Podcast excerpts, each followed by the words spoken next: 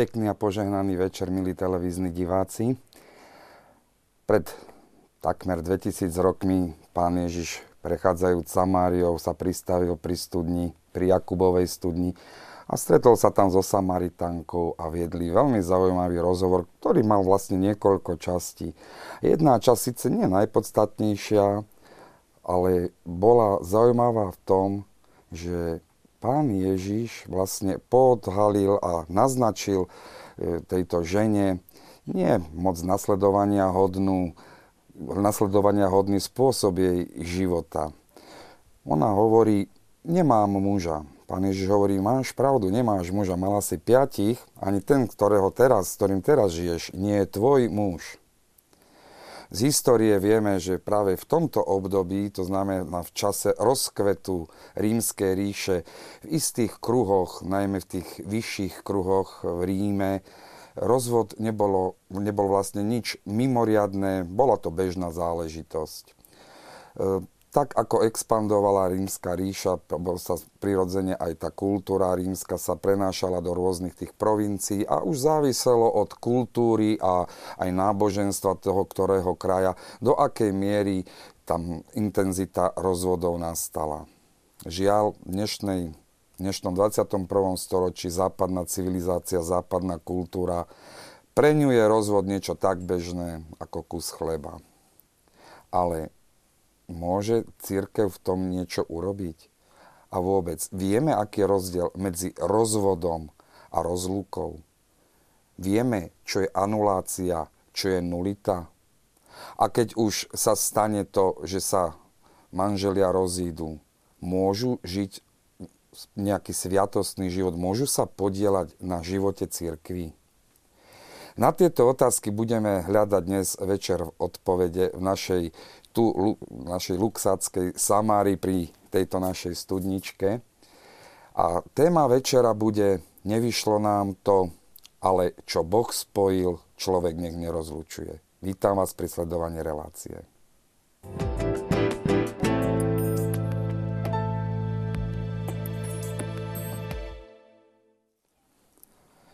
Ako sme spomenuli, západná civilizácia je poznačená rozvodmi, prirodzene nevyhlo sa ani Slovensko. Tu je rozvodovosť dosť vysoká. Ročne sa rozvede približne 11 tisíc manželstiev, čo predstavuje takmer 40% Pri týchto ohromných číslach je úplne zrejme, že rozpad manželstva neobíde ani kresťanské rodiny, kresťanské manželstva. Ako sme už na začiatku povedali, dá sa tu niečo robiť? Môžu títo ľudia, ktorým manželstvo nevyšlo, zúčastňovať sa života cirkvi? Klpko týchto problémov budeme rozvíjať s našimi dnešnými hostiami. Pozvanie do štúdia prijali pán profesor Páter Ladislav Čončoš zo spoločnosti Ježišovej. Pekne vítam. Dobrý večer. Pani Magdalena Kopkášová z Domu prijatia pre rodiny Rodinkovo. Príjemný dobrý večer. Boskám, pekný večer. A dôstojný pán Tibor Hajdu, sudca metropolitného tribunálu Bratislavskej arcidiecezy. Pekný, Pekný večer. večer. Manželstvo, manželstvo, sviatosť, nerozlučnosť manželstva. To sú veci, ktoré v podstate všetci, ktorí vstupujú do sviatostného manželstva, minimálne počuli, ale vieme, čo to vlastne znamená, čo znamená sviatostné manželstvo, ako bolo ustanovené? Áno, my môžeme e, pozrieť na to, čo je v skutočnosti manželstvo, ako ho chápeme z pohľadu katolíckej cirkvi. A možno, keby sme chceli akoby začať ísť k tým koreňom, aby sme našli tú podstatu toho, čo je krásne vo sviatosti manželstva, v manželstve ako sviatosti, tak je dobré, keď sa pozrieme do svätého písma, kde nachádzame základ vlastne všetkých sviatostí, teda aj sviatosti manželstva a zvlášť, keď sa pozrieme na Evanílium svätého Marka, kde nachádzame tie krásne slova pána Ježiša, v ktorých hovorí o manželstve vlastne tými najzákladnejšími e, slovami, že Boh spája lásku dvoch ľudí, On je ten, ktorý ich spája navzájom, spája ich tak, e, alebo takým spôsobom, že ich človek nemá rozlučovať. To sú tie známe slova, ktoré čítame aj ako také kratučké biblické čítanie pri sobášoch. Čo Boh spojil, človek nech nerozlučuje. Myslím, že to je taký akoby ten e, úplný základ toho, čo nachádzame vo Svetom písme. Samozrejme, e, potom nachádzame vyjadrenia ohľadom manželstva aj v iných častiach Svetého písma, Nového zákona zvlášť, ale samozrejme, keby sme chceli ísť pre ten úplný základ toho, čo je manželstvo, tak by sme mali ísť azda do samej prvej knihy Svetého písma, do knihy Genesis, kde nachádzame tú krásnu zmienku o stvorení človeka, o tom, ako Pán Boh stvoril človeka ako muža a ženu. V tomto nádhernom opise, takom poetickom a takom hlbokom, ktoré nachádzame už vlastne tu na v tej v podstate druhej a tretej kapitole knihy Genesis, tu nachádzame tú samotnú podstatu, že vlastne táto jednota medzi mužom a ženou má svoj pôvod v stvoriteľovi, v tom, ako ich Boh stvoril.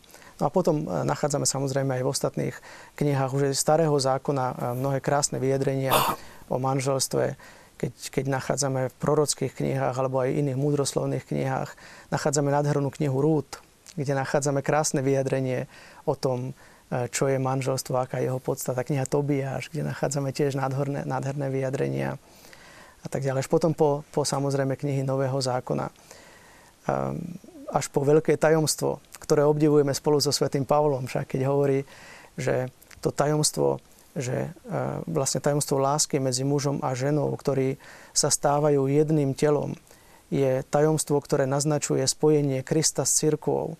A svätý Pavol žasne nad týmto tajomstvom hovorí, že toto tajomstvo je veľké. Aj my nad ním žasneme, lebo to je naozaj krásne veľké tajomstvo. Čiže nachádzame tieto nádherné biblické vyjadrenia, ktoré nám ukazujú to, čo je samotný základ manželstva, jeho krásna hodnota, to nádherné vyjadrenie. Ďalej to krásne vidíme aj cez tajomstvo krstu. Eh, lebo hm, z krstu vychádzajú všetky sviatosti. Eh, len pokrstení môžu uzatvoriť sviatostné manželstvo. Len pokrstení môžu príjmať Eucharistiu. Krst to je najzákladnejšia sviatosť, ktorou eh, sa človek spája s Bohom. A to je biblicky vyjadrené, že sme zaštepení do Ježiša Krista, alebo sme s ním zomreli a vstali sme k novému životu. Že náš život sa stáva životom s Kristom ukrytým v Bohu. A z tohoto prameňa každej sviatosti vychádza aj sviatostné manželstvo, ktoré je vlastne nielen zväzkom tých dvoch, ale je to tak ako Svetý Krst je zväzkom Boha s človekom a človeka s Bohom, tak aj zväzok manželský je vlastne takýmto dož, e, doživotným zväzkom medzi manželmi a e, Bohom. Že Boh týchto dvoch sa rozhodol, keď oni sa rozhodli e, v momente sobáša a konzumácie manželstva pre vzájomnú lásku, on rozhodol, že im zostane verný. Vždy vo všetkých okolnostiach, vo všetkých ťažkostiach, krízach života, oni nemusia sa báť toho, že v ťažkostiach budú sami, budú opustení. E, nikdy kresťan nie je opustený. A takisto nie je opustený manžel alebo manželka, aj keby e, sa stalo, že stroskotajú na tej plavbe spoločným životom. Boh neopúšťa človeka. To je veľmi dôležité, e, že práve vďaka krstu nás Boh nikdy neopustí to, to treba mať ako si na zreteli, keď hovoríme aj o tých ťažkostiach, ktoré môžu nastať niekedy vo vzájomnom vzťahu a vedú mm, k takým roztržkám, že to povedzme na tej civilnej rovine vedie k rozvodu. A prečo je manželstvo nerozlučné? Ono je nerozlučné zo samotnej podstaty jednak toho, že boh stvoril človeka ako dvojjednotu, ako muža a ženu. A že vtedy je to plnosť. A aj z takého psychologického momentu láska je dokonalá vtedy, keď je úplná, keď sa nedelí, teda keď e, manžel sa celý daruje svojej manželke bezvýhradne a manželka sa mu takisto bezvýhradne. Vtedy aj prežívajú, že to je to opravdivé. To prežívajú aj tí, ktorí e, stroskotajú a majú ťažkosti, že, že no, to nie je to pravé. To pravé je to, keď je to výlučné, keď to je naozaj naplno, e, bez akýchkoľvek výhrad, že celý sa daruje človek e, jeden druhému to je aj po tej nadprirodzenej, aj po stránke mm, antropologickej, aj po psychologickej stránke je to ideál, ktorý najlepšie vyhovuje samotnej povahe človeka ako muža a ženy. Lebo celý človek, tak ako hovorí biblická správa, to je muž a žena. A táto celosť človeka sa najplnšie uskutočňuje v manželstve je zaujímavá taká situácia. Hovorím o Slovensku, samozrejme každá krajina to má inak riešené. E, sviatosť manželstva uzavretá v kostole e, nadobúda platnosť aj v civilnom e, práve. Ale opačne to neplatí. Civilný rozvod nevedie potom k nejakému v úvodzovkách rozvodu, rozvodu mm. manželstva v cirkvi. Áno, rozumiem. Aké sú tieto vzťahy vlastne medzi štátnym právom a cirkevným? Áno, rozumiem tejto e, vašej otázke a vlastne tu treba nadviazať presne na to, čo pán profesor hovorí, že e, to manželstvo ako sviatosť, tá sviatosť manželstva je nerozlučiteľné. To znamená, že ono akoby vyjadruje určitú takú stálosť, stabilitu, ktorú nie je možné nejakým spôsobom prerušiť to plynutie teda nejestvuje možnosť, aby sviatosné manželstvo chvíľu trvalo a jestvovalo a potom prestalo existovať. E, my to tak akoby, e, je to vyjadrené aj v kanonickom práve e, takým pravidlom, jedným z kanonov, ktorý hovorí, že, že platne uzatvorené a dokonané manželstvo nie, žiadna autorita nemôže rozlúčiť a nedá sa rozlučiť ani zvonka nejakou autoritou, ani zvnútra. Čiže ani manželia sa nemôžu sami dohodnúť, že teraz je koniec. A... No a e, vlastne my máme, ako ste spomenuli, v Slovenskej republike e, takú právnu situáciu, ktorú vytvoril e, jeden zo zákonov Slovenskej republiky, zákon o rodine, ktorý hovorí, že ak je manželstvo slávené nejakou náboženskou, náboženským obradom niektorej z cirkvi alebo náboženských spoločností, tak e, Slovenská republika prisudzuje tomuto sláveniu manželstva aj účinky e, v civilnom právnom poriadku. Čiže už netreba sláviť manželstvo ešte raz civilnou e, formou. No, podľa na civil... úrade. Áno, niekde na úrade, ale už to cirkevné slávenie manželstva v niektorej teda z cirkví je chápané ako teda platné, nazvieme to tak, aj pred štátom. To znamená, že štát mu prisudzuje právne účinky. Potom ste spomenuli, že rozvod, že opačne to nie je, že civilný rozvod e, nemá právne účinky, teraz hovoríme o katolíckej cirkvi teda. Áno, nemá právne účinky preto, lebo civilný rozvod je vlastne e, skutočnosť, jav, ktorý sa práve protirečí tej skutočnosti nerozlučiteľnosti manželstva, o ktorej sme hovorili.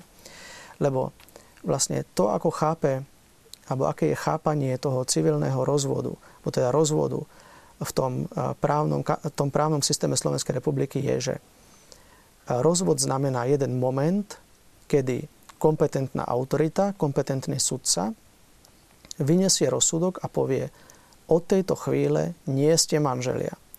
Čiže vaše manželstvo pred Slovenskou republikou trvalo nejaký čas do tejto chvíle, odteraz manželia nie ste.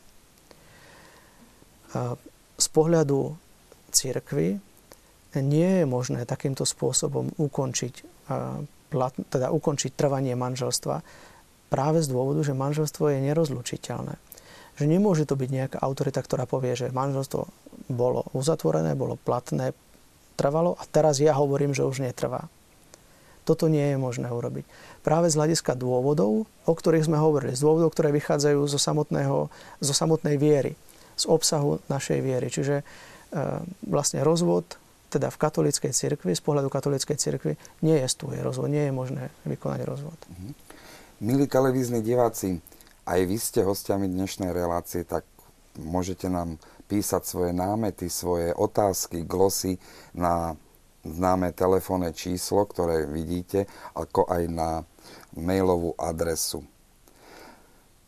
Na prípravu manželstva alebo predstupom do manželstva existuje príprava, kde, kde snúbenci sa oboznámia prirodzene aj s nerozlučnosťou manželstva, s možnosťou alebo s nemožnosťou rozvodu a nakoniec nevíde to. Ale skôr, ako sa pustíme do tejto témy, poprosím režiu o krátky klip.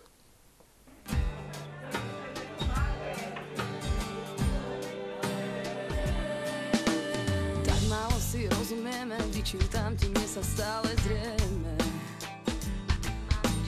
Meniť chcem vždy veľa vecí, no žiadnu z nich nemením jak sveci.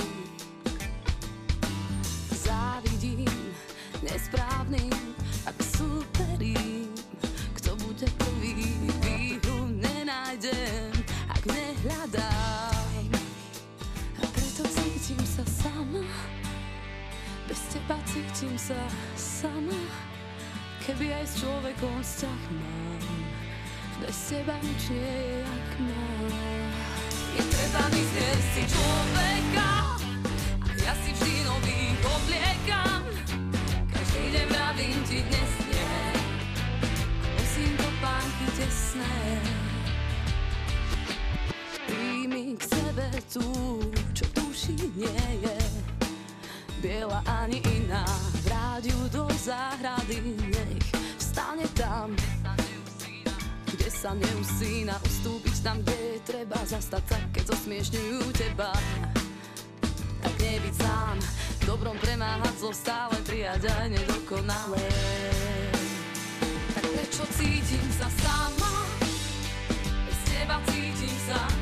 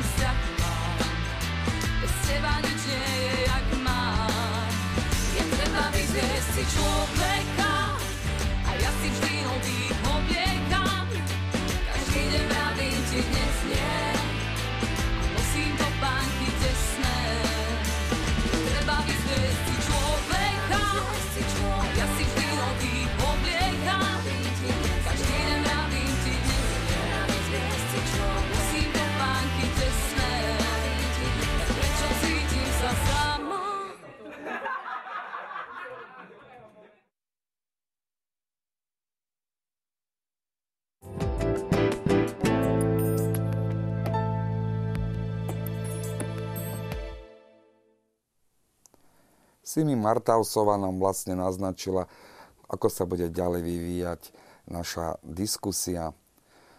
Aj napriek tomu, že snúbenci dostanú informáciu počas náuky predmanželskej, nakoniec sa stane, že im to nevíde. Kde hľada také najčastejšie príčiny, že manželstvo, povedzme, veriacich katolíkov sa rozpadá? Možno, Páter, vy máte také skúsenosti. Tých príčin je veľmi veľa. E, e, Dá sa to zhrnúť možno do zmeny kultúrnej mentality. E, Že sme sa dostali do takej mentality, že v minulosti sa považovalo za dôležité brať do úvahy názory rodičov z jednej aj z druhej strany. Dnes sa veľmi intenzívne dáva do popredia citový vzťah medzi dvojicou. Do popredia prichádza telesná príťažlivosť. A všetko to sú veci, ktoré nemajú veľkú stabilitu. City nemajú vysokú stabilitu, takisto aj telesná príťažlivosť nemá až takú stabilitu a plus prostredie považuje ako sme už hovorili, rozvod za niečo, čo je bežné, čo nie je nič e, tragické. Teda m, situácia tej klímy verejnej mienky je e, nastavená e, k veľmi takémuto individualistickému ponímaniu manželstva a k ľahkosti pre jeho rozpad. To je jedna vec. Druhá vec, čo myslím, že je už e, druhá generácia, ktorá teraz vstupuje do manželstva, že nemá dostatočnú vzdialenú prípravu na manželstvo. To znamená, že vo vlastných rodinách už zažili neúplnú rodinu, že nezažili normálny model e, kresťanského manželstva, ktoré e, žije v šťastí aj v nešťastí, v radosti aj v starosti. Jednoducho vo všetkých situáciách tí manželia vytrvajú, e, že to je skôr už taká rarita, že by sme slávili povedzme zlaté manželské jubileum, čo v minulosti si pamätám, e, že to sa považovalo za veľmi niečo cenné, e, keď starí rodičia alebo prastarí rodičia slávili tieto významné rodinné jubileá a bralo sa to z úctou, ale to vplývalo aj na deti a na vnúkov kdežto dnes vplýva e, táto, tá vzdialená príprava, myslím, že veľmi absentuje. A dosť ťažko potom tá bezprostredná príprava, kde e, už myslia tí dvaja na kopec iných vecí, ako na to, čo im tam e, pán Farár alebo niekto, čo im robí tú prípravu v niekoľkých stretnutiach,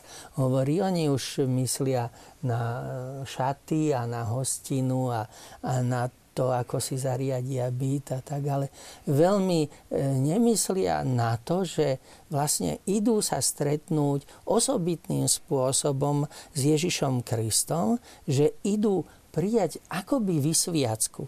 Nehovorím vysviacku, akoby vysviacku. Tak ako e, kňaz dostáva určitý nezmazateľný znak toho svetenia, tak aj oni vo sviatosti manželstva dostanú e, takúto permanentnú milosť na spoločný život. To nie je len ten moment, e, keď povedia áno pred oltárom, ale to je práve začiatok tej sviatosti, ktorá je permanentná. Do mojej a do tvojej smrti e, ona je stále, e, má byť oživovaná ich životom. Ale toto často nie je nejako dosť času na to si to práve v tom momente uvedomiť a tak vzniká celý rad problémov, e, že sa to zbadá až neskôr. Pani Kopkášova, vy pracujete v Združení Rodinkovo. Môžete nám trošku približiť, o čo vlastne ide v tom Rodinkove? Mm-hmm. Áno, takže Rodinkovo je dom prijatia pre rodiny a tu prichádzajú rôzne rodiny, väčšinou na duchovné obnovy, ktoré sa konajú cez víkendy. A keďže rodinkovo je domom prijatia pre rodiny, tak je domom prijatia pre všetky rodiny. Čiže nielen tie rodiny, ktoré fungujú, ale takisto aj rodiny, ktoré sa nachádzajú v kríze, či už riešia nejakú manželskú krízu, alebo potom aj tých manželov, ktorí, ktorí už sú po rozvode. Čiže mm rodinkovo sa snaží, snaží podporovať e, rodiny a sprevádzať rodiny na ich ceste. Keď máte tieto skúsenosti, dá sa povedzme z týchto stretnutí nejak vydedukovať, čo je tak najčastejšia príčina alebo príčiny rozpadu práve kresťanských manželstiev? Hmm. Ja by som aj nadviazala na Patra Čontoša a veľmi pekne hovoril o tom, že je teraz ako keby, mm, by som povedala, že je taká kríza e, toho pochopenia manželstva, alebo že, že mladí ľudia proste už tak neveria v manželstvo a že, že nevidia v tom nejaký, nejaký e, veľký zmysel.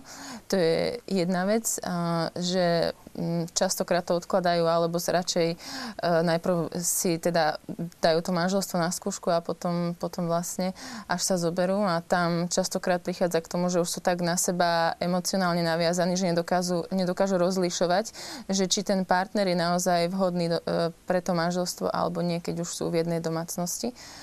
A potom napríklad teda aj pri kresťanských manželstvách, aj moja osobná skúsenosť je, že, že častokrát um, aj tá hĺbka viery závisí od toho, ako chápeme sviatosť manželstva.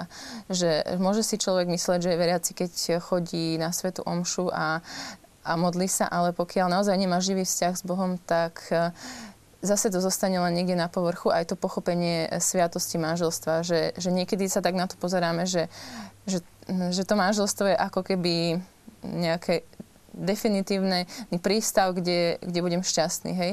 Ale že, že práve tá, ten opak častokrát není možno e, pochopený, že, že v manželstve môžu nastať aj problémy a že naozaj je to, je to niekedy aj kríž, e, ktorý, ktorý musíme niesť e, a kedy teda a vlastne je to, že nie sme tam len dvaja v tom manželstve, ale aj to, že, že je tam Boh, ako povedal Páter Čonto. Že... že to manželstvo je vlastne spôsob nasledovania Krista a že istým spôsobom tam platí to, čo vždy pri nasledovaní Krista.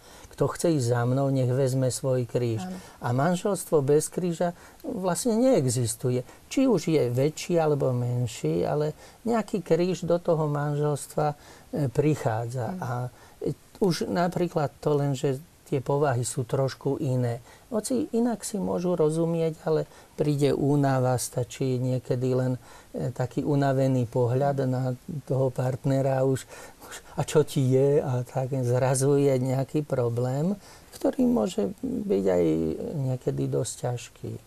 Vy ste spomenuli tie manželstva na skúšku. Je zaujímavé, štatisticky je aj dokázané, že najväčší počet rozpadu manželstiev je vlastne do 7 rokov existencie manželstva. A tu dochádza práve k veľmi zaujímavej situácii. No dobre, tak sa rozvedieme. Nehľadáme riešenia, nehľadáme energiu, ktorá by scelovala. Ale rozvod, sme hovorili, môže byť len ten civilný. Je tu aj iná možnosť povedzme, rozlúka. Áno, to je v podstate e, skutočnosť. Odlúčenie manželov alebo, alebo rozlúka manželstva je vlastne e, akoby cesta pomoci v tých situáciách, kedy pre nejakú okolnosť sa spolužitie manželov stane ďalej nemožným. A tam je dôležité povedať to, že e, v tomto prípade odlúčenia manželov Obaja manželia sú si vedomí, zostávajú si vedomí, že ich manželstvo trvá. To nie je ukončenie manželstva. Je to e, akoby taký spôsob riešenia problémov, kedy na nejaký čas manželia vlastne prestanú bývať spolu a počas toho obdobia, kedy spolu nežijú, sa obaja ale majú snažiť o to, aby sa vyriešili tie okolnosti, ktoré spôsobili, že nemohli zostať žiť spolu. Ktoré ich odlúčili. Ktoré ich odlúčili, presne tak. Čiže e, jestuje takýto, e, takýto, takýto spôsob možnosti riešenia, ktorý je aj definovaný v kodexe kanonického práva. Teda je to spôsob, ktorý aj nastáva, aj e, jestujú mnohí ľudia, ktorí si tento spôsob vyberajú aj tak vo farnostiach žijú. Tento spôsob má také aj pravidlá vlastné, ktoré, ktoré treba vždy nejakým spôsobom dodržiavať. No a kedy je možné tento spôsob aplikovať? Práve o to ide, že kedy je možné prísť k tomu, že manželia môžu, alebo ako sa to urobí, že manželia môžu žiť odlúčenie pri tom vedomí stále, že sú stále manželmi, že to manželstvo trvá. Je dôležité spomenúť, že vlastne tie okolnosti, ktoré môžu viesť k odlúčeniu manželov, sú charakterizované tak, že ak jeden z manželov vytvára takú situáciu, ktorá je e, nejakým spôsobom nebezpečná pre telo alebo pre dušu, čiže nejak fyzicky alebo duševne, pre druhého toho manželského partnera alebo pre deti. To znamená, že nie je možné ďalej zostať bývať spolu bez rizika veľkej škody, tak vtedy je možné prísť k tomuto odlúčeniu. No a to odlúčenie sa deje vždy takým spôsobom, že odlúčenie tým manželom, teda ten spôsob života v odlúčení, by mal povoliť vždy miestny ordinár. Oni by sa mali, teda jeden z tých manželov, alebo aj obaja niekedy, by sa mali obrátiť na toho miestneho ordinára a oboznámiť ho s touto ich situáciou a požiadať ho o to, aby mohli žiť odlúčenie a aby tá stránka, ktorá v tejto situácii je nevinná, to znamená, ktorá bola tými vonkajšími okolnostiami spôsobené jednou manželskou stránkou donútená opustiť to spolužitie, aby táto stránka mohla ďalej pristupovať k sviatostiam. Takže dôlež... nemôžu obidve stránky pristupovať? Takže áno. Tam je dôležité, to ešte dokončím to pristupovanie k sviatostiam, je dôležité preto, lebo tá sila sviatosti je veľkou posilou pre tú stránku, ktorá znáša vlastne tú akoby ťažkú situáciu aby dokázala prejsť to obdobie vlastne toho odlúčenia a hľadať všetky tie možnosti, aby sa mohli dať naspäť. Aby teda mohli znovu prísť k sebe a žiť znovu vlastne plnohodnotný manželský život spoločne. Čiže e, to odlúčenie a teda možnosť pristupovania k sviatostiam počas odlúčenia má tá stránka, ktorá je v tejto situácii nevinná.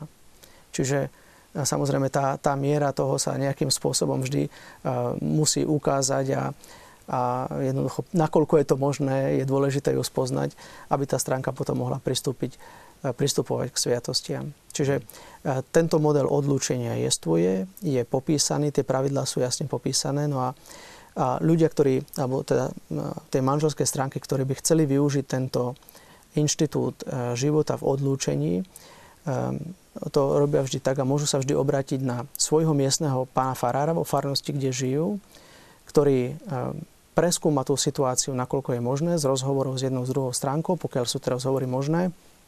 Niekedy sú možné len s jednou stránkou, nie vždy s obidvomi.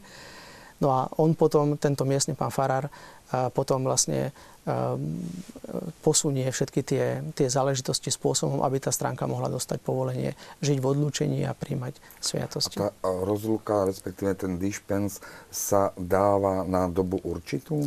Áno, nejde o dispens, ide, Alebo... áno, ide o, lebo dispens to je taký technický áno. pojem, ale ide o také povolenie žiť v odlúčení a dáva sa vždy na, je prax teda dávať ho vždy na obdobie jedného roka. Počas tohto jedného roka sa majú tie manželské stránky snažiť, aby odstránili tie prekážky, ktoré bránia, aby mohli žiť spolu.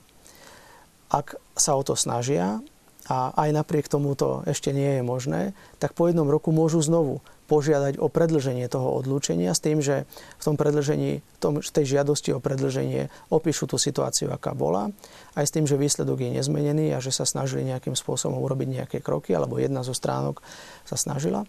No a potom je prax taká, že sa to odlúčenie znovu udelí a to, tá možnosť pristupovať k sviatostom na ďalšie 3 roky, na ďalšie trojročné obdobie. Čiže tie, tie jednotlivé obdobia sú dôležité preto, aby bolo zrejme, že to manželstvo trvá a že sa treba snažiť vlastne namáhať sa a vlastne robiť všetko preto Ako s Božou Páter, pomocou. Ako ten kríž zobrať. Áno. A, a s Božou pomocou, vlastne s pomocou milosti, ktorá vychádza z tej sviatosti manželstva, aby odstránili tie prekážky a mohli sa znovu vrátiť k sebe. Mhm.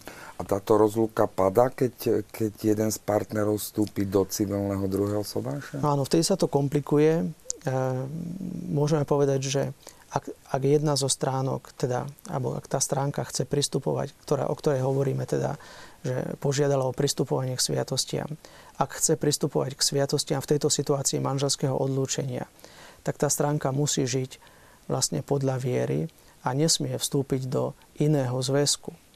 V momente, kedy e, vstúpi do iného zväzku, tak vlastne e, sa dostáva do situácie, kedy už nerešpektuje skutočnosť, že je v manželstve s osobou, s ktorou momentálne nežije v jednej domácnosti.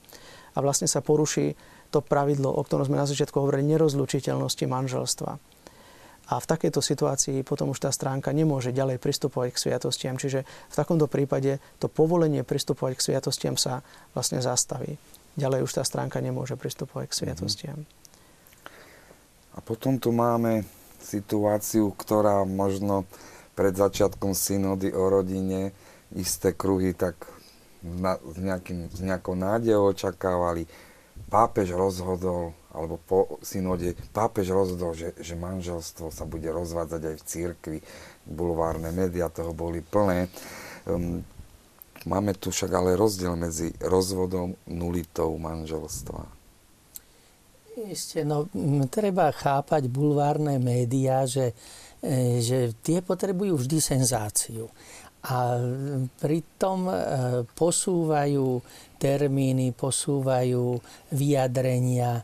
E, takže ono nič v tom zmysle sa ani od synody neočakávalo, že synoda o rodine redefinuje sviatosť manželstva to boli ilúzie niektorých novinárov, že by to boli očakávali. Ale e, čo synoda vlastne urobila, len znova reflektovala e, apoštolskú exhortáciu Familiaris Consortio, 84. E, bod, ktorý hovorí vlastne o individuálnom prístupe, lebo tie situácie, sú tak zložité, že je ťažko e, vysloviť jedno pravidlo, e, podľa ktorého sa úplne všetko má riešiť. Že tak ako e, aj kodex kanonického práva dáva zákony, dáva pravidlá, ale sú tu tribunály diecezne a e, potom metropolitné tribunály, ktoré skúmajú tie otázky a hľadajú, ako tu otec Hajdu hovoril, morálnu istotu v tom nemôžu rozhodnúť, keď nie je morálna istota o nulite manželstva. Čiže to je proces e, dokazovania, skúmania, hľadania e, zdôvodnenia. Takže to zostalo e, celkom jasné, ale ukázala tá synoda, že treba počúvať tých ľudí, ktorí sa dostali do ťažkosti a poskytnúť, aj keď povedzme nie je tam možné ako s pozitívnym výsledkom zaviesť proces ohľadom nulity manželstva, teda vlastne tým by tá stránka, alebo vlastne možno aj obidve stránky mohli vstúpiť do normálneho sviatostného manželstva, pretože to manželstvo neexistovalo. Mm. Tá nulita znamená, že ono neexistovalo ale môžu tam byť aj okolnosti, ktoré e, to menia a to e, môže tá jedna stránka mať ťažkosti, že e, tribunál jej minimálne nebude odporúčať nové manželstvo. Že to sú veľmi individuálne záležitosti. Takže ja by som myslel, že treba v tých prípadoch si podať tú žiadosť, e, požiadať e, pána Farára, aby e, patrične pomohol s tým koncipovaním žiadosti. A potom je už to vec tribunálu, aby celú vec skúmal. Už nám prichádzajú aj otázky od divákov a možno by bolo hneď na začiatku dobre, skôr ako tú otázku prečítame, lebo Dobrý večer, prajem. Chcela by som sa opýtať, aký je postup pri anulácii manželstva. Asi by bolo dobre hmm. distingovať tie pojmy anulácia a nulita. Obávam sa, že ten pojem anulácia je veľmi zaužívaný, avšak je rovnako nepresný ako rozšírený. Totiž uh, už samotný ten pojem anulácia by znamenalo, že niečo je platné, trvá a my v jednom momente ho anulujeme. Ale pokiaľ teda tento divák alebo diváčka, diváčka. diváčka má, má na mysli to, čo teraz pán profesor hovoril o nulite manželstva, tak tam ide o iný pojem. Nulita, dokazovanie neplatnosti, nulita rovná sa neplatnosť, dokazovanie neplatnosti manželstva znamená skúmanie, z ktorého výjde, alebo nevyjde, podľa toho, ako sa to dokáže, že manželstvo bolo neplatné od samého začiatku, čiže samotný manželský súhlas bol neplatný, čiže manželstvo nikdy vlastne. nejestvovalo. To je nulita. Čiže nie je správne hovoriť o anulácii, lebo nemôžeme anulovať v tomto prípade niečo, čo je platné. Môžeme hovoriť a je správne hovoriť dokázaní alebo vyhlásení neplatnosti manželstva alebo nulity manželstva. To len akoby terminologicky, Áno. aby sme... A aké sú teraz tie dôvody, tie príčiny, ktoré zneplatňujú manželstvo, nevytvárajú manželstvo. Áno. Áno, tých príčin je niekoľko.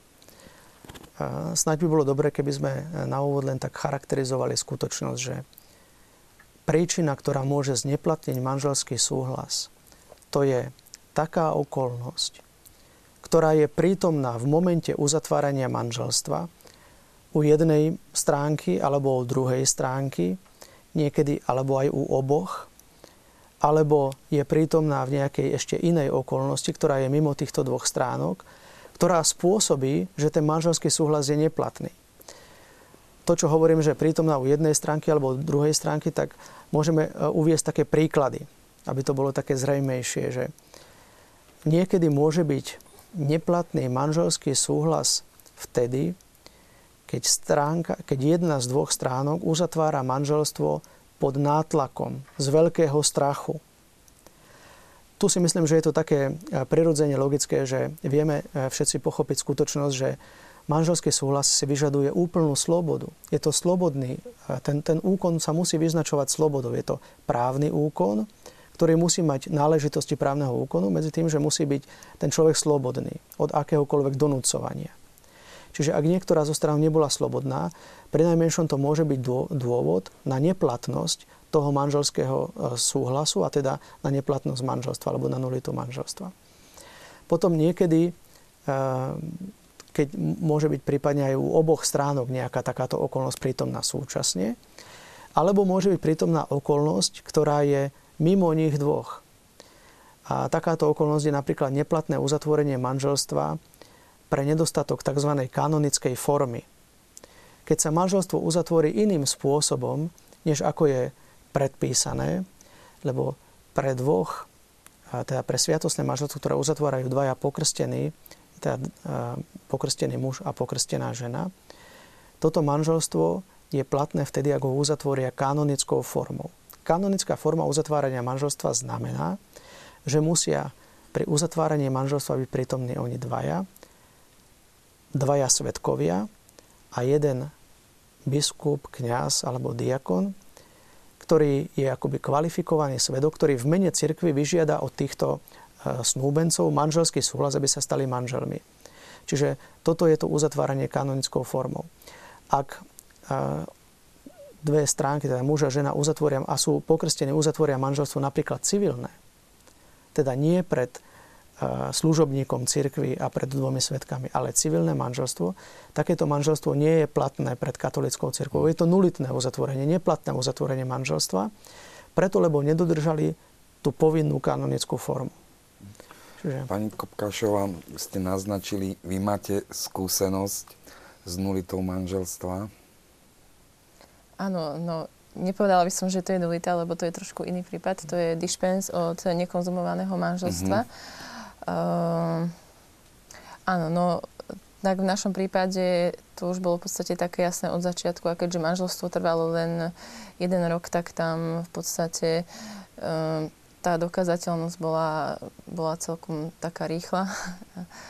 A neviem, čo by som k tomu ja, ja si myslím, že by bolo dobre povedať k tomuto prípadu, lebo to otvárame ešte ďalšiu mm-hmm. typológiu prípadov. Áno. Typ, uh... Lebo my sme hovorili na začiatku o manželskej odluke, o odlúčení manželov pri trvaní zväzku. Tam je vedomie, že zväzok trvá, že sú, oni dvaja sú stále manželia, ale pre nejakú okolnosť nemôžu žiť spolu. Hovorili sme potom o neplatnosti alebo o nulite manželstva, o vyhlásení nulity, čo znamená, že manželstvo nikdy nevzniklo.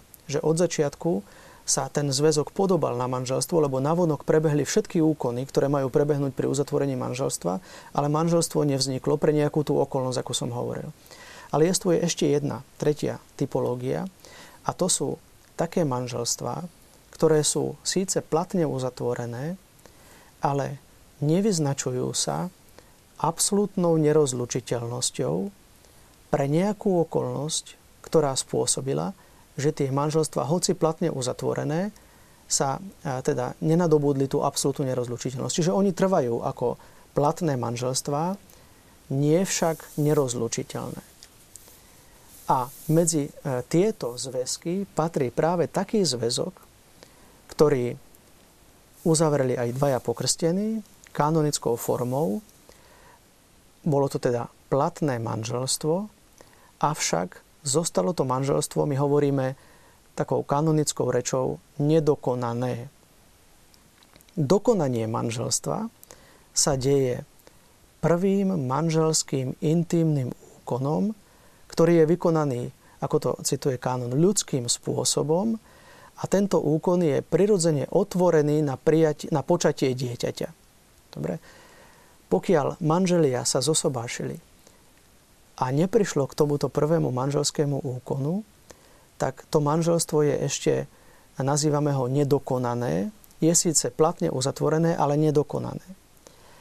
Ak takéto nedokonané zostane v čase, a príde medzi manželmi v tomto čase k tomu, že sa odlúčia pre nejakú okolnosť, tak títo manželia môžu požiadať svätého Otca. On je totiž jediná autorita, ktorý môže takéto platné manželstvo, nedokonané, rozlúčiť. Čiže môže vydať to, čo nazývame dispens, ako ste povedali, aj vy ste to slovo už spomenuli. Čiže môže eh, teda vyniesť takýto administratívny úkon, ktorým povie, toto bolo manželstvo platné, avšak ja ho vyhlasujem za ukončené, to platné manželstvo, nakoľko neprišlo k tomu prvému manželskému intimnému úkonu, ktorý, teda ľudským spôsobom, ktorý je otvorený na počatie dieťaťa. Toto nazývame taký dispens super ratum, alebo to manželstvo platné a nedokonané sa e, v latinčine nazýva ratum et non consumatum. No v takomto e, prípade je možné teda to manželstvo rozlúčiť. Jestvujú ešte ďalšie dva prípady rozlúčenia manželstva, ktoré je aj uzatvorené platne, ale pre nejakú okolnosť nenadobudlo tú absolútnu nerozlučiteľnosť. Toto je teda, keď ho budeme považovať za prvý, ktorý sme spomenuli. Ešte je jeden iný, ktorý sa nazýva tzv. Pavlovské privilegium alebo Pavlovo privilegium, ktorého základ nachádzame vo Svetom písme, v liste svätého Pavla, kedy hovorí, že ak manželstvo uzatvoria dve osoby, ktoré sú nepokrstené, prirodzene dve nepokrstené osoby, nepokrstený muž a nepokrstená žena, uzatvoria manželstvo civilné, lebo keďže obidve sú nepokrstené, nemajú dôvod uzatvárať cirkevné manželstvo. Čiže toto civilné manželstvo, ako dvaja nepokrstení, uzatvoria aj z pohľadu cirkvy platne. Nie sú viazaní povinnosťou kanonickej formy. Čiže my sa pozeráme z pohľadu cirkvy na toto manželstvo ako na platné.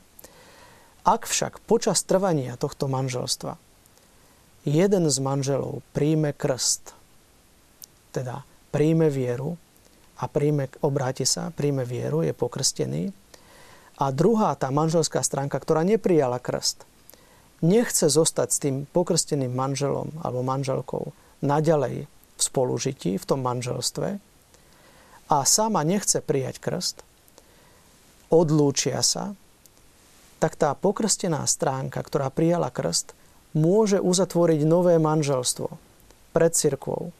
A uzatvorením nového manželstva sa to prvé manželstvo ruší s tým to samým... Privilegium pa... Toto je to Pavlinum. privilegium Pavlinum, to Pavlové privilegium.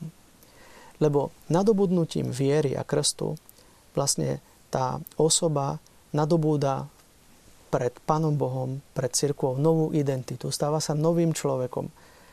A ak tá druhá stránka Kódex kanského práva používa pojmy nechce spolunažívať bez urážky stvoriteľa s tou pokrstenou stránkou, a nechce sa ma prijať krst, môže prísť k odlúčeniu. A, a ešte, ešte, tá tretia, ešte tá tretia, tak veľmi rýchlo, tá sa podobá na to privilegium Pavlinum. Ono má taký tiež latinský názov privilegium Petrinum. Zatiaľ, čo pri Pavlovom privilegiu netreba úkon autority, novým manželstvom sa ruší predchádzajúce. Pri tom Petrovom privilegiu ide o manželstvo, ktoré uzatvorila jedna pokrstená stránka už teraz buď s nepokrstenou, alebo s, s pokrstenou nekatolickou stránkou. A to manželstvo sa pre nejakú okolnosť rozpadlo a tá pokrstená stránka chce uzatvoriť nové manželstvo, tak pre privilegium viery, preto aby ona mohla vlastne naďalej prežívať svoju vieru, tak je možné takéto manželstvo rozlúčiť tiež zo strany rímskeho biskupa, čiže svätého Otca, podobne ako to ratumendum konzumátum. Ak sa v podstate zozbierajú dôvody, na to je taká presná procedúra, tak potom na základe toho je možné takéto manželstvo rozlúčiť. Čiže sú tri takéto mm-hmm. prípady, kedy platné manželstvo je možné jeho platnosť ukončiť. Divák, divák Vlado sa pýta, v jednom evaníliu pán Ježiš hovorí, že manželstvo nie je možné rozdeliť okrem prípadu smilstva. Prečo katolíci neberú do úvahy tento text? No, e, neviem, že ako... Dobre, je to taká široká otázka môžeme povedať, povedať, že e, ak sa jedna zo stránok, asi ten divák myslí, že ak sa jedna zo stránok... Nevera. Áno, lebo e, takto keď hovoríme o smilstve, o hriechu teda e, smilstva, hovoríme o hriechu proti šiestému prikázaniu medzi osobami, ktoré nie sú viazané, viazané manželstvom. Pokiaľ sú osoby viazané manželstvom, hovoríme o hriechu cudzoložstva. Že? Čiže teda divák sa zrejme pýta, že ak sa stránka dopustila cudzoložstva, prečo nie je možné to manželstvo rozlúčiť alebo že ukončiť. Ano. No, na to by sme teda potrebovali trošičku viac času, aby sme to mohli vysvetliť, ale celkom tak jednoduchšie by sme mohli povedať, že, že cudzoložstvo jednej zo stránok môže, dať, môže byť dôvodom viacerých skutočností. Môže byť znakom neplatnosti manželstva, ako jedna z indícií, ktorá sa môže dokazovať, môže byť dôvodom na odlúčenie manželov pri trvaní zväzku, čiže druhá stránka nemôže spolu nažívať s, tým, s tou stránkou, ktorá sa dopustila toho cudzoložstva, s tým, že jednoducho musia akoby prerušiť spolunažívanie, kým sa neodstráni akoby tá prekážka, ktorá im bráni. Čiže ono je to taký akoby viac významová skutočnosť, ktorú by sme mohli charakterizovať z každej jednej strany. Čiže ono to akoby nie je celkom, že by nebola reflektovaná, že by nebol reflektovaný tento text. Mm-hmm. Pribúdajú otázky, sú to viac menej kauzy, priam na riešenie možno až celého tribunálu. Určite sa k niektorým dostaneme, ale e, častokrát tí veriaci, keď vstúpia do stavu manželstva, do manželského, a manželstvo sa im začne rozpadať, tak povedzme, tá jedna stránka, tá veriaca, alebo si povie, ak Boh chce dobro, prečo dopustil tento rozpad? To možno na vás, Páter. No. Máte skúsenosti práve s pastoráciou. Hej, dochádzame k tomu, že um, tu je zaužívané v našej miestnej církvi také veľmi zjednodušené chápané, chápanie sviatosti manželstva. Ako keby sobášom už bolo všetko vyriešené. Tak ako to niekedy počujeme, že naše vnúčatá už majú aj prvé sveté príjmanie, aj birmovku majú Akoby e, samotné prvé sveté príjmanie bolo cieľom alebo birmovka a nie prostriedkom spásy. A e, takisto aj manželstvo ako samotné uzavretie toho e, sviatostného manželstva je začiatkom novej etapy života. A tak vlastne z tých manželov sa stáva domáca církev. A ja sa mnohých pýtam, že či sa pred sobášom, či sa spoločne modlia. A to sa treba? Samozrejme. Veď vy budete domácou církvou. A jedným z prvkov církvy je modlitba. Nielen privátna, osobná modlitba, ale spoločná modlitba. Vy, keď vstúpite do manželstva, by ste mali praktizovať spoločnú modlitbu. Ďalej, by ste mali si spolu čítať z Božieho slova, žiť Božím slovom. Najmä si odpúšťať potom, keď vznikajú nejaké ťažkosti. Čiže vy idete spoločne k Bohu. To je cesta spásy, na ktorú ste nastúpili. Ale toto ako si však my sme sa sobášili v kostoli, to je príliš málo. E, tú sviatosť treba aj rozvíjať. Treba žiť z tej sviatosti. Ona e, nie je nejaký automat, e, ktorý tým, že bol krásny obrad v kostole a žiaľ mnohí preto sa chcú sobášiť v kostole, že to je krajšie ako na matrike, to vôbec nejde o to, či je to krajšie. Aj chudobný kostolík, ktorý nemá kto vie, aké prekrásne zariadenie. Ani orgán.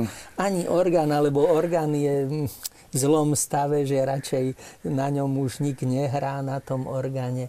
Ale e, tu, je, tu ide o niečo viacej ako len o e, tie pekné vonkajšie aspekty toho obradu. Tu ide o to, že, že sa začína nový spôsob života.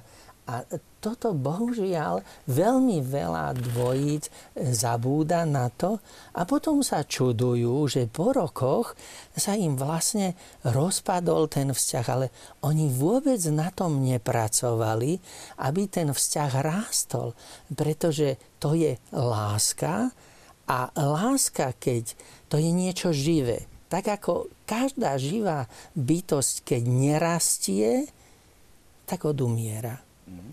Ja by som ešte možno k tomu dodala, um, že tú otázku, čo ste položili, že je taká veľmi častá otázka. Myslím si, že každý rozvedený človek si ju kladie a častokrát sa s ňou tak borí a snaží sa pochopiť, že, že prečo. Napríklad aj ja um, v tej mojej osobnej skúsenosti som ako keby um, síce žila nejaký ten život viery, ale ten život bol viac menej taký na úrovni toho zákona, že Pane, ja budem dodržiavať tieto zákony a ty mi dáš za to dobré manželstvo a dáš mi toto a dáš mi tamto, taký výmenný obchod taký s Bohom. Biznis trošku. Taký biznis trošku. A potom, keď sa mi stalo toto, tak uh, som na začiatku proste nechápala, že prečo to Boh dopustil, že vedia, ja som dodržiavala jeho zákony a ako to proste mohol spraviť. A človek až postupne, uh, ako keby sa mu začne odkrývať uh, celé to pozadie, že, že, že nebolo to všetko úplne v poriadku a že naozaj ten vzťah s Bohom a tá modlitba a to budovanie tej domácej cirkvi eh, a to, aby manželia vlastne išli spolu pred Boha, že to, to je na tomto dôležité, že niekedy nielen tá forma, že, že ideme spolu na Svetu Omšu, ale keď sa o tom nezdielame a keď sa nemodlíme spolu a nežijeme tú vieru a ideme len tak pro forma, tak eh, vtedy žiaľ nám to nemusí pomôcť. Začala, začali sme tému, ktorá, ktorá možno môže byť aj istým liekom pre rozpadnuté manželstvo, ale najskôr by som poprosil režiu o krátky klip.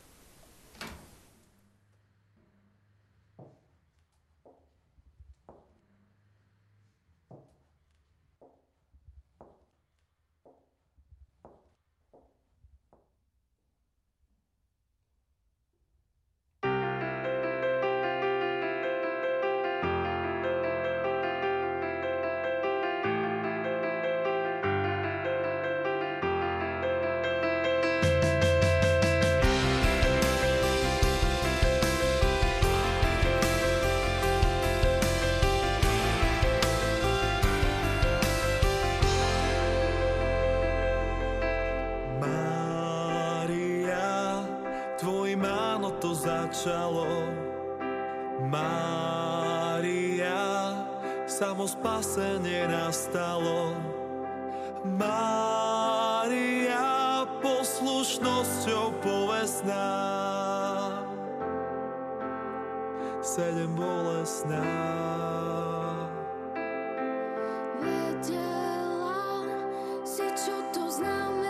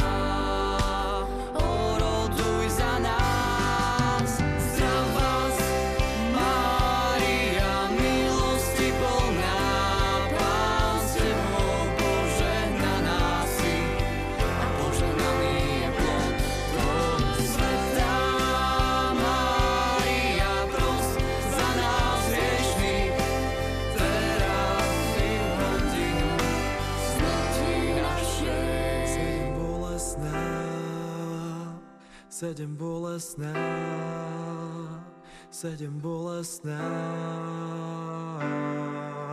Mária, sedem bolestná, sedem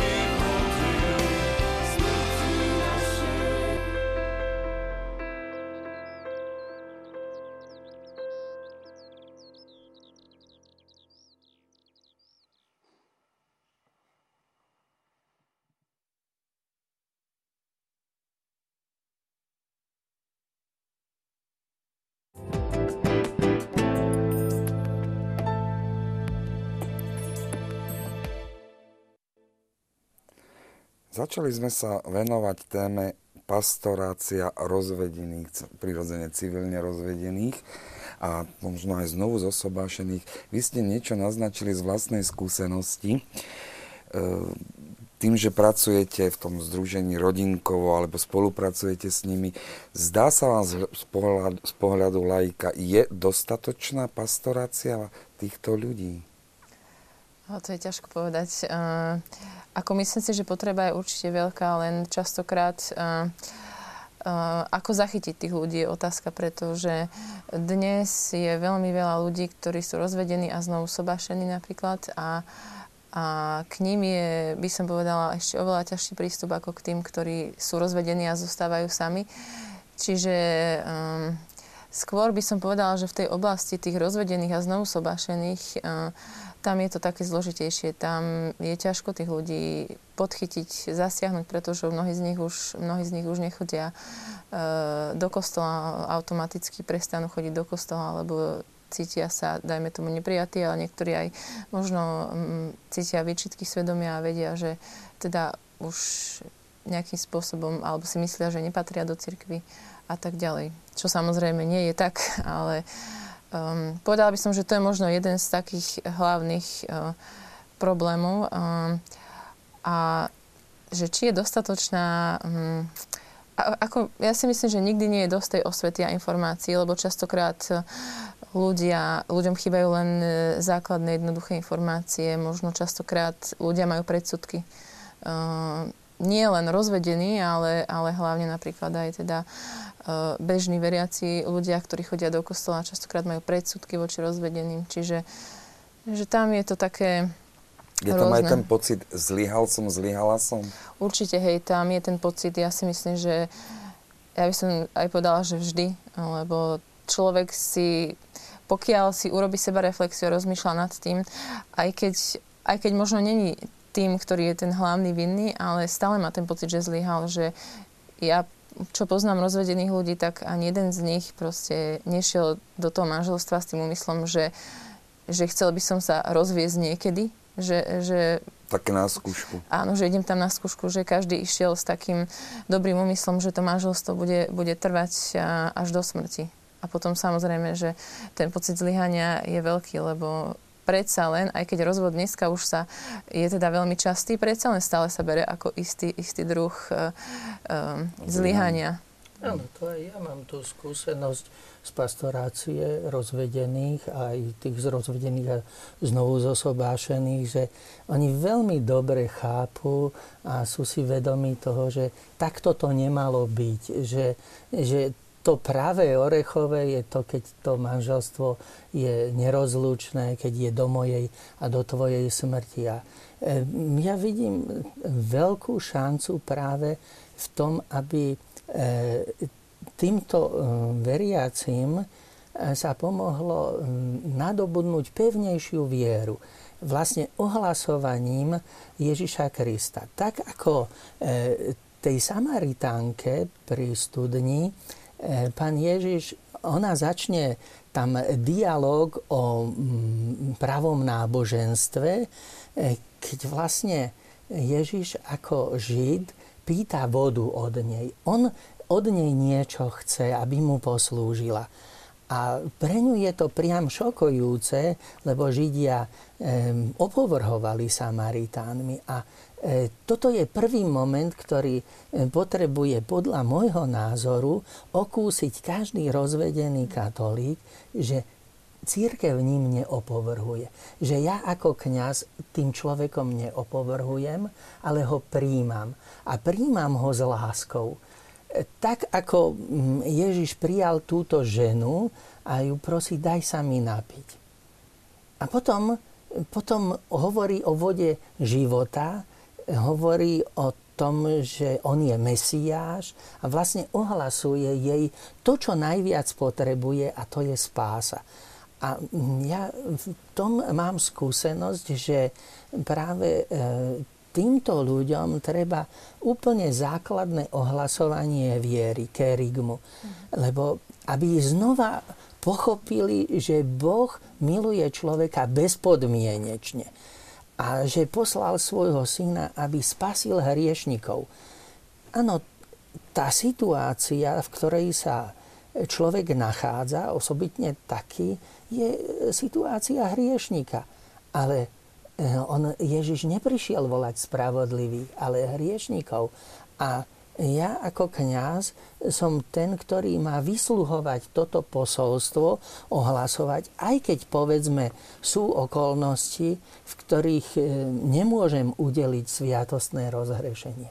Ale môžem vždy toho človeka vypočuť keď na faru príde niekto e, ohlásiť e, pohreb, žiadať o pohreb pre e, svojich najdrahších, príjmeme ho rovnako, či on je rozvedený alebo rozvedený a znovu sobášený. A máme účasť na jeho bôli a snažíme sa mu pomôcť, tak myslím, že toto je taký model alebo modelová situácia, ako príjmať rozvedeného človeka, ktorý prichádza ku mne. A myslím, že to je, keď má niekto takúto skúsenosť s kňazom, tak on sám sa stane apoštolom medzi takými ľuďmi. Že tu nejaká taká pastorácia, ktorá by išla vo veľkej šírke, to je asi nie veľmi možné. Ale eh, to, čo familiáris konzorcio hovorí o tom individuálnom prístupe, o tom e, jednotlivom rozhovoroch, že tu vidím ja veľkú perspektívu práve pastoračných rozhovorov, e, často dlhého načúvania tým bôľom, ktoré ťažia srdce rozvedeného katolíka. Hej, tu by som videl aj to dôležité, že vy ste hovorili, že informáciu sprostredkovať, na to by som nadviazal, že áno, toto je to najzákladnejšie, že informáciu s obsahom akoby ukázania cesty. Že často tí ľudia akoby stratia smer, že stratia akoby ten, tú cestu, kadiaľ ďalej ísť, že tým, že nemôžu pristupovať k sviatosti zmierenia a k sviatosti Eucharistie, tak ako keby už sa ďalej nedalo nikam ísť, že už sa nič nedá. Ale tá informácia vlastne spočíva v tom, že ukázať im cestu, cestu ohlasovanie, ako môžu byť, ako môžu oni byť na ceste ku spáse, v ich situácii, teda spôsobom, ktorý je vhodný pre ich situáciu. A to si naozaj vyžaduje citlivý prístup, individuálny prístup, akoby ukázanie cesty, povzbudenie, aby na tú cestu sa vydali, aby po tej ceste išli. Tam je vážna vec, že v liturgii církev ponúka dva stoly. Nie len eucharistický stôl, ale aj stôl Božieho slova. A k tomuto stolu nik nemá obmedzený prístup. K stolu Božieho slova má prístup každý. Teda aj ten, kto ešte len sa pripravuje na krst, v minulosti teda Možno by bolo dobre tak jednoduchšie vysvetliť pojem Stvo... Sveté písmo. Sveté písmo. Áno, Sveté písmo. Z tohoto prameňa môže čerpať každý aj neveriaci, lebo pre neveriaceho e, cez ohlasovanie Božieho slova, cez Sveté písmo sa dostáva cesta ku tomu, aby uveril. A e, takisto je to pokrm na ceste k rastu vo viere, pre toho, ktorý sa rozviedol. A čo je dôležité, aby tí, čo sú rozvedení, aby rástli vo viere, nádeji a láske. A k tomu tento prostriedok majú úplne k dispozícii, majú k dispozícii osobnú a spoločnú modlitbu, majú k dispozícii spoločenstvo. Ja sa teším, keď povedzme tu v Bratislave sú modlitby matiek a do toho spoločenstva príjmajú aj takéto matky. A spolu sa modlia aj s nimi. A potom aj zdieľajú ich ťažkosti. To by malo všade fungovať. V každej farnosti by malo fungovať spoločenstvo žiaľ, naše farnosti nie sú veľmi tým spoločenstvom, že e, veľmi je to ťažisko na príjmaní sviatostí a potom e, je taký falošný dojem, že ten, kto je podrobený takémuto dlhodobému eucharistickému pôstu, že ako by bol vylúčený zo života církvy, zo života spoločenstva. Ale nie je len e, možno to spoločenstvo nemá dosť intenzívny život, v ktorom by dalo oporu e, týmto ľuďom, ktorí majú tieto svoje problémy. Je tu otázka, že či takíto ľudia, čo sú rozvedení a znovu zosobášení, sa môžu zúčastňovať Sv. Omše. Určite, hej. Samozrejme. Ja si, Určite, hej. Len Samozrejme. je to, tým, že je to otázka, by bolo jasné všeobecne aj divákom, lebo mnohí si možno naozaj myslia, no tak som už druhýkrát civilne zosobášený, ja už ani do kostola nemôžem ísť. Áno. Napríklad aj na duchovných obnovách, e, keď bývajú pre rozvedených, znovu sobášených, tak vždy bývajú e, sveté omše a, a, a Páter Matej Trizuliak, ktorý robí pre nás duchovné obnovy, tak e, vždy pozbudzuje, e, pozbudzuje e, rozvedených znovu sobášených nábožnej účasti na Sv. Omši, aby si uvedomili jednak Božie slovo, jednak to, že môžu adorovať aj Ježiša, keď počas premenenia môžu predniesť svoje prozby, svoje obety. Takže určite, hej, ste spomenuli duchovné cvičenia pre takéto prípady kde sa ľudia môžu dozvedieť o nejakých takýchto organizáciách, o takýchto duchovných cvičeniach, lebo nejak vo farnostiach sa to moc nevyhlasuje? Asi, asi závisí aj od farnosti, ale napríklad, čo teraz e, sú obnovy rozvedení k Bohu, ktoré robia misionári Saletíni, e, tak e, väčšinou e, Páter Matej posiela do všetkých diecez tieto informácie. A videla som už napríklad v mnohých kostoloch, že, že boli vyvesené plagaty o tom, že budú duchovné obnovy, ale takisto napríklad máme web stránku Rozvedení katolíci, a potom na rôznych uh, kresťanských uh, weboch tam tiež sa dá... Saletíni vlastne, lebo to je... Alebo na misionári Saletíni web stránke, tam tiež... Oče, vy ste chceli niečo dodať? Uh, áno, uh, v podstate uh, ja som chcel len tak poznamenať, že v tomto, čo hovoril uh, pán profesor, že uh, jestvujú príklady, vzácne príklady mnohých uh, živých farností, v ktorých sa toto, čo vlastne eh, ste opisovali, deje.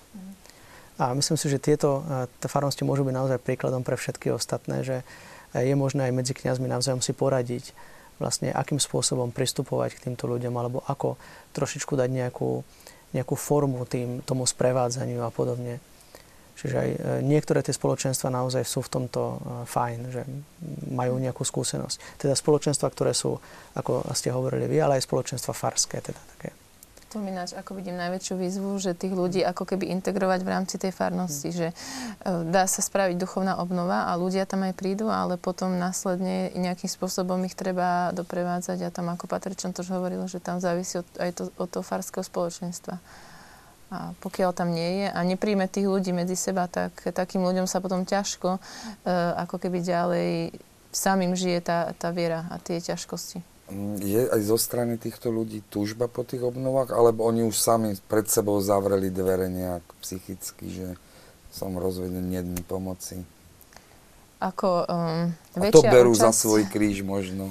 Je to podľa mňa dosť individuálne, lebo aj to je proces e, tesne po rozvode, neskôr, ako, ako celé e, tá trauma sa spracováva, ako, ako to musí ten človek všetko e, zo seba dostať, vyhovoriť, ako to musí vyplakať všetko. A niekedy nemáme dosť trpezlivosti k tomu sprevádzaniu a napokon predsa len tá trpezlivosť prináša to, že povedzme stratíme aj na čas kontakt s tým človekom a len príde poďakovať, tak ako jedna pani, taká staršia mi, e, mali teda aj tú žiadosť o e, skúmanie platnosti. Ukázalo sa, že manželstvo bolo platné ale teraz už je ťažko v ich veku e, vzhľadom na to, že samota mm, a už aj choroby oboch, aby e, sa rozíšli. Ale jej mm, tento civilný manžel jej povedal, vieš čo, ja cítim, ako ty veľmi túžiš po eucharistickom Kristovi. Začali sa spolu modliť, žiť so Svetým písmom a on jej ponúkol, že predsa rozdielme si spálne a môžeš si požiadať o dovolenie pristupovať k sviatostiam. A došla mi to povedať ako veľkú radosť a hovorí, e, to som nikdy takú, takýto prejav lásky ani v sviatosnom manželstve ani tu nezažila práve čo on mi e, urobil tento. Áno, len na Marko, to je ako krásny príklad toho, že jedna z tých, eh, jeden z tých, eh, alebo jedna z tých možností, aby eh, tí ľudia mohli pristupovať k svetému príjmaniu je to, to ste spomenuli práve v tomto príklade, že ak sa tí ľudia, ak sú takto, že už sú starší, povedzme jeden na druhého sú odkázaní, nevedia už, by sa nedokázali rozizažiť sami, že môžu pred svojim farárom vo farnosti, v ktorej žijú, vlastne vyjadriť záväzok, že budú žiť ako brat a sestra to je práve tento prípad, eh, o ktorom sme hovorili. A za týchto okolností potom, ak sa tak zaviažú, tak eh, môžu potom pristupovať k sviatostiam. To je, myslím si, že veľká cesta a veľká pomoc. Možno, aby sme nehovorili len o, len o rozvedených a znovu sobašených, tak tí rozvedení, ktorí zostávajú sami, tak uh, tí v podstate majú možnosť pristupovať k sviatostiam na Slovensku. Je to tak, že potrebujú, e, myslím, povolenie na pristupovanie k sviatostiam, ale inak e, tam nie je žiadna prekažka. Ešte by som možno k tomu dodala, že veľakrát e, skutočne títo ľudia po rozvode keď uh, môžu pristúpať k sviatostiam, tak je to pre nich veľký zdroj posily. Že naozaj im to pomáha prežiť tú situáciu a ísť ďalej. Milí televízni diváci, čas sa naplnil, téma je veľmi vážna. Možno v niektorých z ďalších samárií by sme sa k nej mohli vrátiť, najmä k tej pastorácii rozvedených a po prípade znovu zosobášených, vôbec pastorácii ľudí, ktorí možno strácajú svoje postavenie v manželstve, sa im rozpada manželstvo. Ja vám chcem všetkým pekne poďakovať, že ste prijali účasť a aj za vašu aktívnu účasť a múdre slova. A vám, milí televízni diváci, možno, aby sme sa vo farnostiach zamýšľali častejšie práve nad ľuďmi, ktorým to manželstvo nevyšlo. A možno dnes večer by sme za nich sa mohli pomodliť. Je nejaký desiatok svätého Rúženca. Prajem vám pekný a požehnaný zvyšok večera.